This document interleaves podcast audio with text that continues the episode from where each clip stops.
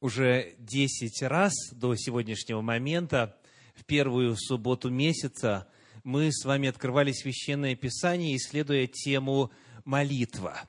И вот сегодня одиннадцатая по счету проповедь.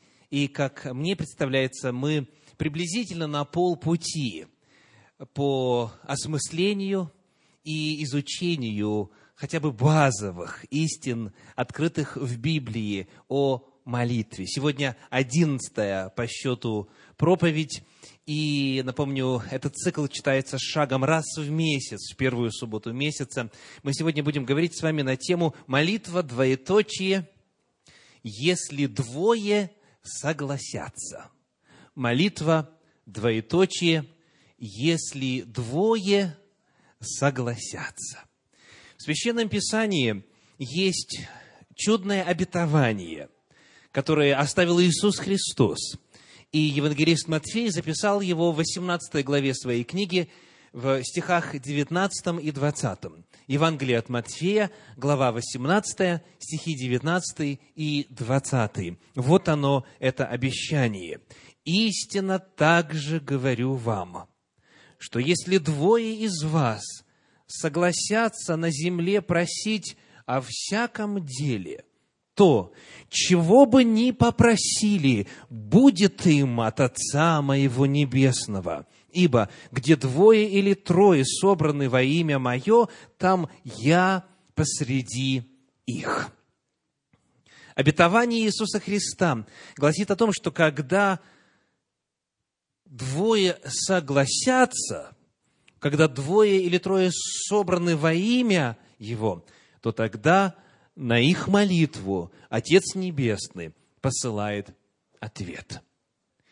Посмотрим чуть повнимательнее на эти слова обетования. Что означает фраза «если двое из вас согласятся»?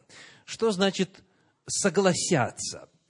У нас в подлиннике используется греческий глагол «сюм фонео». «Сюм фонео». И э, переводится он в Священном Писании, в синодальном переводе, в 20 главе Евангелия от Матфея, здесь же рядышком, во втором стихе так. Матфея, 20 глава, стих 2. «И, договорившись с работниками по динарию на день, послал их виноградник свой». Как переведен глагол? Договорившись, сюм фонео, договариваться. Приходилось ли вам когда-нибудь договариваться о зарплате? Скажите, насколько вы обстоятельно договариваетесь? Обыкновенно человек точно хочет знать, это будет э, все-таки 29 долларов 99 центов – или 29 долларов 95 э, центов. Когда речь идет о деньгах, о заработке для человека, который нанимается на работу, равно как и для того, который нанимает на работу, это вопрос очень значимый. Потому что, как говорят в народе, набегает. Набегает. Они договорились. Сюмфонео. Это означает, что они пришли к чему? К согласию они пришли к согласию в отношении того, сколько им будет заплачено за один день работы. И, конечно же, многие из вас были в ситуации, когда кому-то не доплатили. Или, возможно, упаси Господь, вы кому-то не доплачивали. Вам тогда очень легко будет понять, что подразумевает Иисус Христос, говоря, если двое согласятся. Речь идет именно о единстве. Речь идет о том, что эти люди находятся, как говорят американцы, на одной странице. Они едины в своих целях, они едины в своей просьбе, и они ее вместе, едиными устами возносят к престолу милости и благодати. Итак, это обетование начинается с условия, если двое из вас согласятся. Вот для того, чтобы выполнить это первое условие, необходимо, чтобы предмет молитвы был четко обозначен. Мы уже говорили с вами о том, что молитва должна быть какой? Конкретной. Когда к Иисусу Христу, как вы помните, подошел слепой и просит его, помилуй меня, Христос какой вопрос задает ему? Чего ты хочешь от меня? То есть, просьба должна быть конкретной, то, о чем мы соглашаемся молиться с кем-либо, с двумя, тремя и так далее, должно быть четко обозначено. Вот что означает согласяться. Должно быть единство цели и должна быть ясность и четкость. Это первый элемент условия. Если двое согласятся. Вот это слово, греческий глагол «сюмфонео», для э, тех, кто говорит по-русски, равно как и по-английски, должен звучать очень знакомо. Какое слово происходит отсюда? Симфония, верно, симфония. Сюм означает вместе, ну и фонео – звук, звучать. Симфония есть э, что? Созвучие, гармония, единство, согласованность, выверенность и так далее. Симфония. Дословно это слово означает звучать вместе. Звучать вместе. И потому один из современных переводов на русский язык, перевод Российского библейского общества, предлагает такую фразу. Если двое из вас вместе попросят о чем-либо, вместе попросят, как это можно представить себе? Что на практике будет происходить?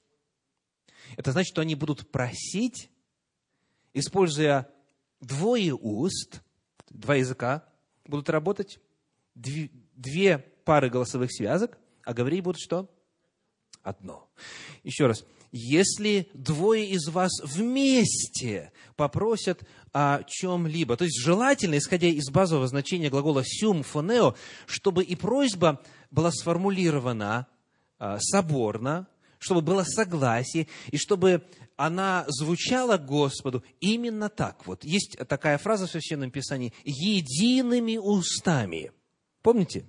едиными устами. То есть это означает, что э, несколько человек, это группа человек, но они просят об одном и том же. У них единая формулировка прошения, которую они приносят перед лице Господня.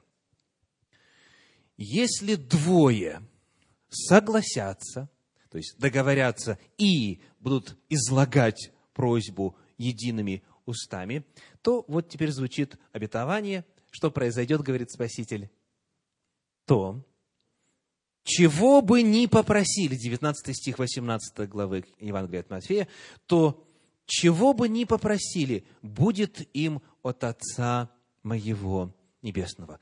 Обетование заключается в том, что молитва приобретает большую силу и, э, как результат, приносит большие от Господа действия, чудеса Божьи, помощь Божью, если она произносится именно в таком формате, когда не один человек, а двое, или как дальше в тексте сказано, трое, или же сюда присоединяется любое, как э, как угодно большое количество людей, когда они вместе просят об одном и том же. Обетование звучит так. «Чего бы ни попросили, будет им от Отца моего Небесного». И дальше предлагается очень интересное и загадочное объяснение причины действенности этого обетования. Что говорит 20 стих? Почему?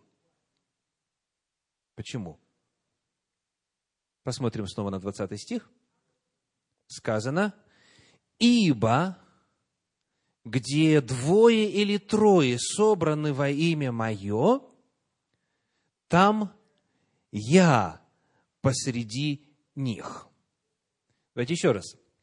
Если двое согласятся и едиными устами попросят, то чего бы ни попросили, будет им вот по какой причине. Ибо, потому что потому что если они собраны во имя Мое, там я посреди них.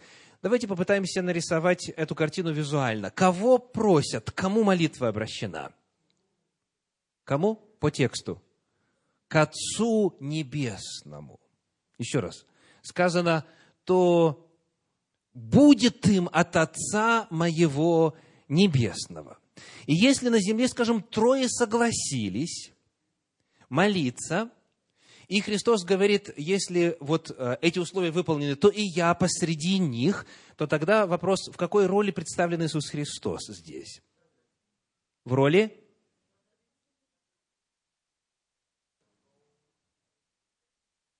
в роли участника, абсолютно верно, он где, на небе или на земле в этот момент?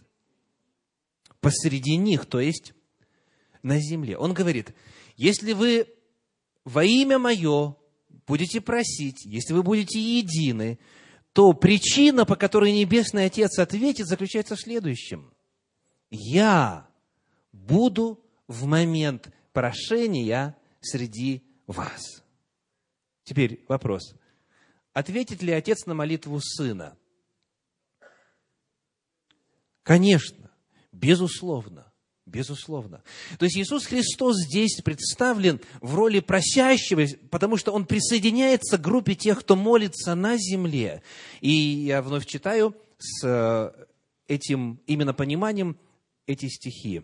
«Ибо где двое или трое собраны во имя Мое, там я посреди них». Отец отвечает на молитву сына. Отец отвечает на просьбу сына. И фактически есть обетование. Иисус Христос его оставил в Евангелии от Иоанна, что чего бы мы ни попросили во имя Иисуса Христа, во имя сына, Отец обязательно ответит. Итак, у нас обетование, которое записано в 18 главе Евангелия от Матфея, стихи 19 и 20. Вот что об этом пишет автор Деннис Смит в своей книге «40 дней молитвы». Одно время я думал, что единая молитва – это понятие, описывающее двух или более христиан, встречающихся для молитвы. То есть они едины в том смысле, что они физически находятся в одном географическом месте. Во время этой молитвы, продолжает он, каждый молится за то, что придет на ум. В каждой молитве будут некоторые общие элементы, а также ряд просьб, которые отличаются в зависимости от молящегося. Однако не таково библейское определение для христиан, объединяющихся для молитвы. Нет, единая молитва – это молитва двоих или троих христиан, молящихся об одном и том же. Они едины в желании, цели и просьбе.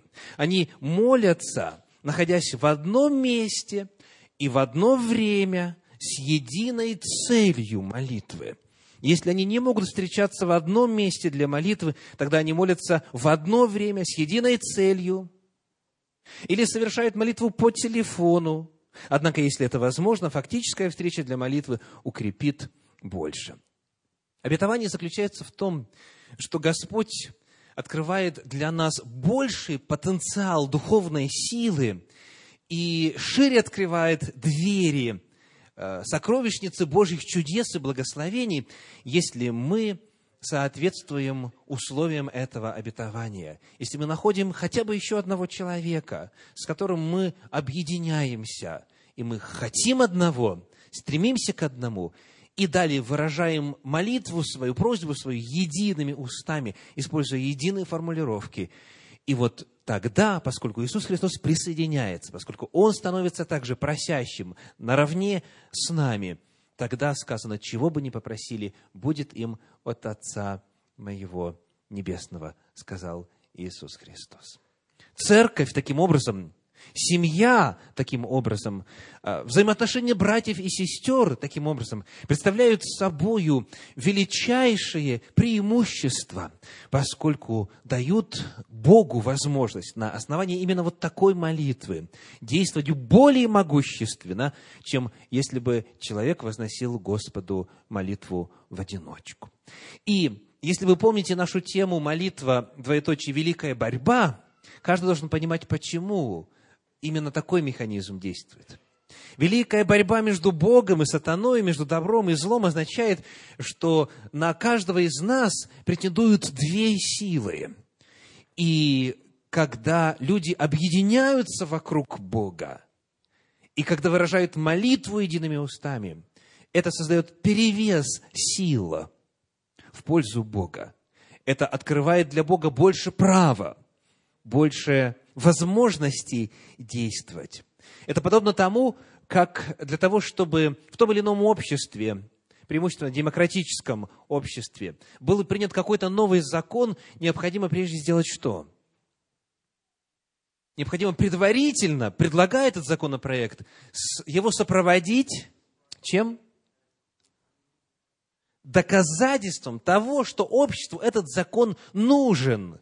И часто перед тем, как подать в палату законодательную какой-то законопроект, необходимо собрать определенное число подписей у, э, как говорили у нас, у народа населения. То есть необходимо, чтобы все присоединились и поставили свою подпись под единым документом, единой просьбой. И размер этой петиции, что касается числа подписей – он представляет собой серьезный вес. То есть, чем больше подписей собрано, чем больше людей этого хотят, чем больше людей этого просят, тем вероятнее, что это осуществится. Вот, говоря коротко, одна из базовых причин, а, по, которых, по которым Священное Писание, в силу которых Священное Писание просит нас, предлагает нам и устами Иисуса Христа обещает, что если мы будем молиться вместе, Господь обязательно будет отвечать. Итак, наша проповедь сегодня – молитва двоеточие, если двое согласятся. Помните ли вы примеры из Священного Писания, где вот эта объединенная молитва, совместная молитва, вот именно таким образом, как сказал Иисус, привела к чудесным результатам и Божьим деяниям в истории. Помните ли вы такие вот случаи из библейского повествования, где единая молитва творила чудеса? Я приведу э, пять примеров из Священного Писания. Большинству из вас они хорошо знакомы. Первая из них – это книга Даниила, вторая глава. Книга Даниила, вторая глава, стихи с 12 по 19 с 12 по 19. «Рассверепел царь и сильно разгневался на это, и приказал истребить всех мудрецов вавилонских». Кто напомнит, чем была ярость царя вызвана? Никто из всех мудрецов в Вавилоне не был в состоянии рассказать ему сон, ни тем более предложить его истолкование. А он понимал, что сон этот важный. И вот, когда вышло это повеление, 13 стих, чтобы убивать мудрецов, искали Даниила и товарищи его, чтобы умертвить их.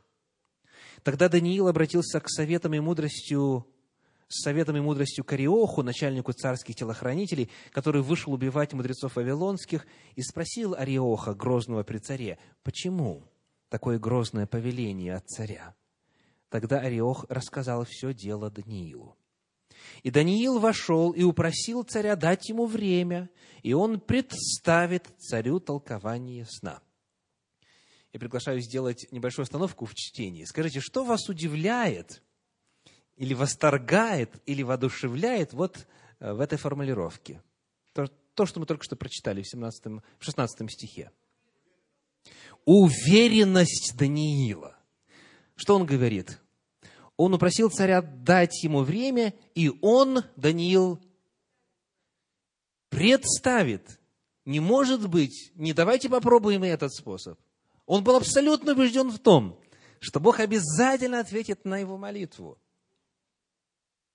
И вот, когда он приходит домой, следующий 16 стих, 17. «Даниил пришел в дом свой и рассказал дело Анании, Мисаилу и Азарии товарищам своим чтобы они просили милости у Бога Небесного об этой тайне, дабы Даниил и товарищи его не погибли с прочими мудрецами вавилонскими. И тогда открыта была тайна Даниилу в ночном видении, и Даниил благословил Бога Небесного. Они объединились, их было четверо там, они просили о конкретной нужде, чтобы им не погибнуть, это был вопрос жизни и смерти, а также чтобы Господь открыл свою волю монарху, чтобы было известно, что было показано на Навуходоносору и так далее, и Господь на эту молитву ответил. Вот это пример единой молитвы в истории народа Божия в Вавилонском плену. Еще одна иллюстрация эпохой позже, уже эпоха правления Меда Персии началась. Читаем об этом в книге Есфирь, в 4 главе, в стихах 15 и 16. Есфирь, 4 глава, стихи 15 и 16. «И сказала Есфирь в ответ Мардахею, «Пойди, собери всех иудеев, находящихся в Сузах, и поститесь ради меня, и не ешьте, и не пейте три дня, ни днем, ни ночью. А я с служанками моими также буду поститься, и потом пойду к царю, хотя это против закона, и если погибнуть, погибну. Пост в Священном Писании всегда сопровождается молитвой. Фактически пост есть усиление молитвы. И вот тут уже масштабы большие. Не четыре человека, а кто? Весь иудейский народ молится. Потому что им подписана гибель Указ подписан, когда в определенное время все они должны быть истреблены по всей территории Медоперсии. И вот они в посте и в ретище обращаются к Господу. И вот эта всенародная соборная молитва произвела чудеса. И Господь спас свой народ. Так что в ту дату, в тот день, когда все должны были исчезнуть, им было дозволено защищаться – и Господь чудесным образом спас тех, кто надеялся и уповал на Него. Молитва, когда многие объединяются вместе с единой целью, с одной просьбой, имеет огромную, огромную силу в духовном мире. Следующий пример у нас из жизни самого Иисуса Христа. Нуждался ли Он в молитвенной поддержке. Даже Он, Сын Божий, в определенный момент своего служения был зависим от молитвенной поддержки самых близких к Нему людей, учеников Его, последователей Его. Вот что читаем в Евангелии от Матфея в 26 главе, в стихах с 36 по 41. Евангелие от Матфея, 26 глава, стихи с 36 по 41. Потом приходит с ними Иисус на место, называемое Гефсимания, и говорит ученикам, «Посидите тут, пока я пойду помолюсь там». И, взяв с собой Петра и обоих сыновей Завидеевых, начал скорбеть и тосковать. Тогда говорит им Иисус – душа моя скорбит смертельно, побудьте здесь и бодрствуйте со мною. И, отойдя немного, пал на лицо свое, молился и говорил, «Отче мой, если возможно, доминует меня чаша сия, впрочем, не как я хочу, но как ты» и приходит к ученикам и находит их спящими, и говорит Петру, «Так ли не могли вы один час бодрствовать со мною? Бодрствуйте и молитесь, чтобы не впасть в искушение. Дух бодр, плоть же немощна».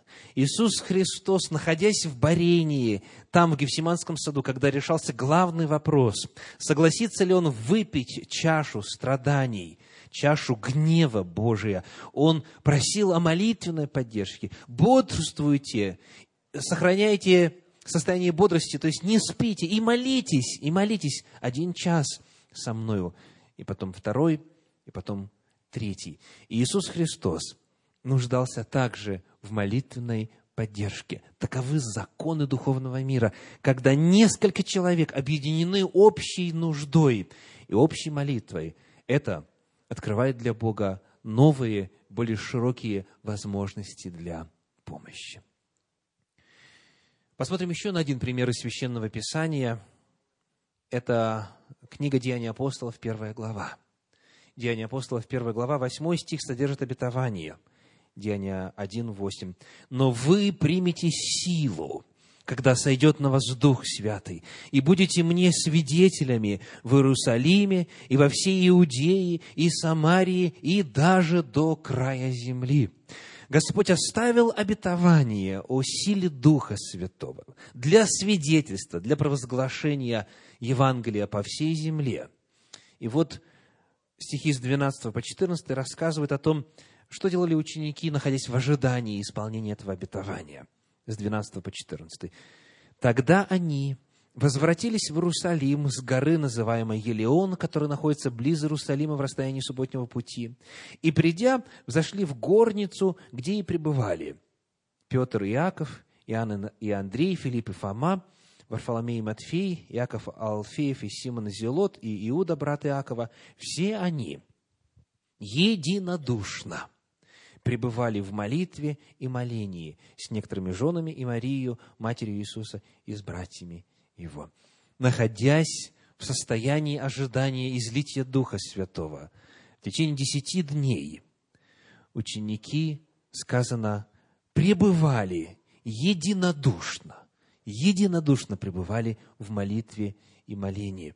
Если церкви сегодня нужна сила Духа Святого, важно помнить, что излитие онного Духа Святого происходит в результате ответа на единую молитву. Происходит в результате усилий, объединенных усилий духовных группы верующих, которые едины в целях, в стремлении, в посвященности и едины в своих просьбах, едины в своей молитве.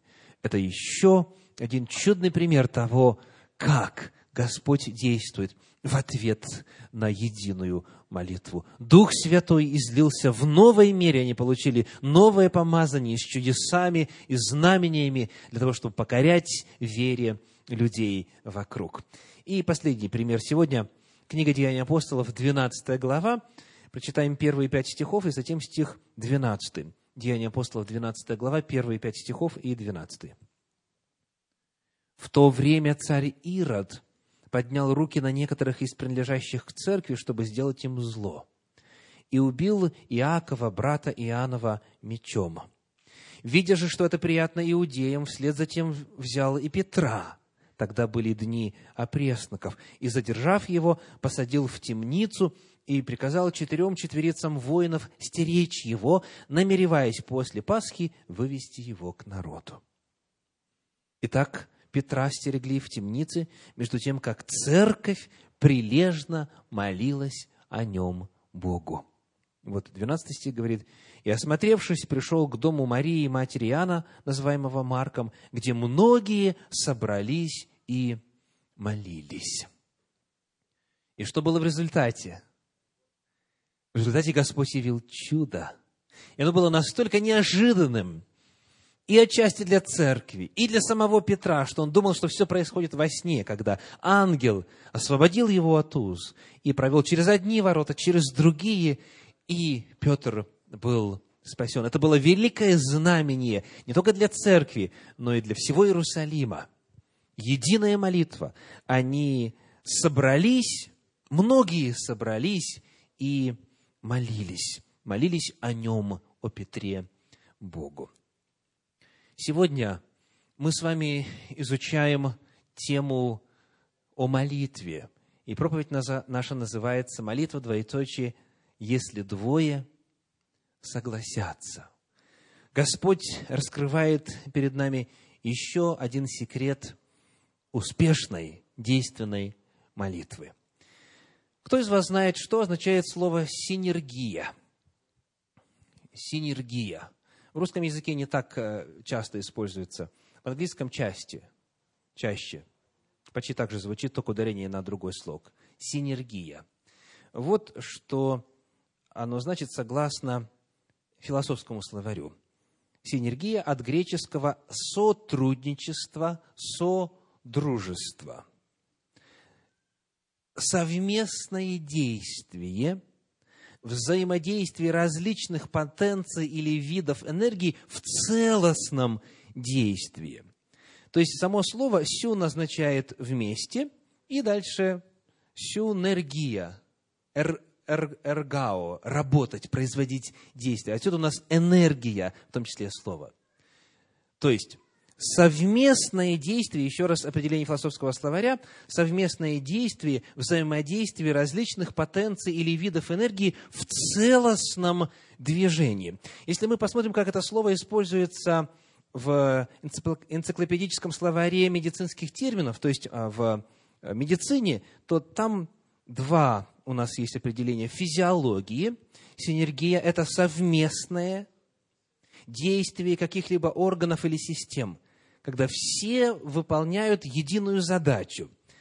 В фармакологии это совместное действие лекарственных средств, взаимно усиливающие эффект действия каждого из них – ну, вот в качестве иллюстрации теперь э, этого термина и этого явления.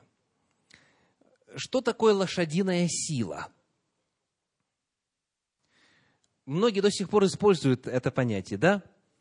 Сколько у тебя под капотом, вопрошает молодой человек. Тот говорит, 300 лошадиных сил. Вот что это значит?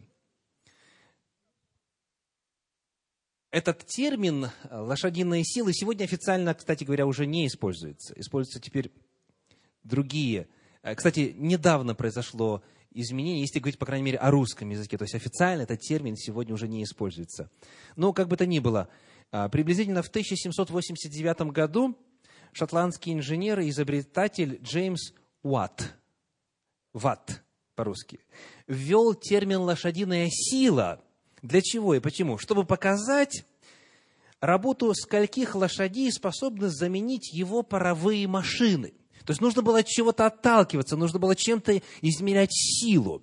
Ну и всем лошадиная сила была известна. На лошадях испокон веку э, производили работу и так далее. В частности, утверждается, что одну из первых машин Уатта купил пивовар, чтобы заменить ею лошадь, которая приводила в действие водяной насос. Так вот, с тех пор появился вот этот вот эквивалент, лошадиная сила. Сколько энергии выделяет тот или иной механизм, мотор и так далее. И вот давайте с вами сейчас попытаемся решить одну простую задачу. Если одна лошадь может сдвинуть с места одну тонну, одна лошадь одну тонну, то э, сколько тонн они смогут сдвинуть, если будут в одной упряжке? Математика подсказывает что? Если одна лошадь одну тонну, то две лошади в два раза больше, да? Две тонны. А кто знает правильный ответ? Да, правильный ответ – пять тонн. Пять тонн. Одна лошадь по себе тонну, вторая лошадь по себе еще одну, но вместе, когда они в упряжке, вот это синергия, вот это, это приложение потенции и силы энергии к одной точке, в одном устремлении, с одной целью. Две лошади в одной упряжке сдвигают пять тонн с места. Вот об этом идет речь сегодня. Синергия представляет собой иллюстрацию того, к чему призывает нас Иисус Христос, в отношении чего оставил нам обетование. Если двое из вас согласятся, и они будут едины в своих намерениях, в своих целях, и они будут едиными устами выражать одну и ту же просьбу, то, чего бы ни попросили, будет им от Отца моего Небесного совместными усилиями мы можем достичь столько, сколько никогда нам не осилить, если бы мы все делали то же самое, но в разброс, но поодиночке. Сегодня в контексте этой проповеди я хочу напомнить о том, что мы с вами находимся, начиная с 25 августа сего 2013 года, в процессе 40 дней молитвы. У нас идет обратный отсчет до 4 октября, когда в церквах Вашингтонского объединения церквей начнется в один день евангелизационная программа.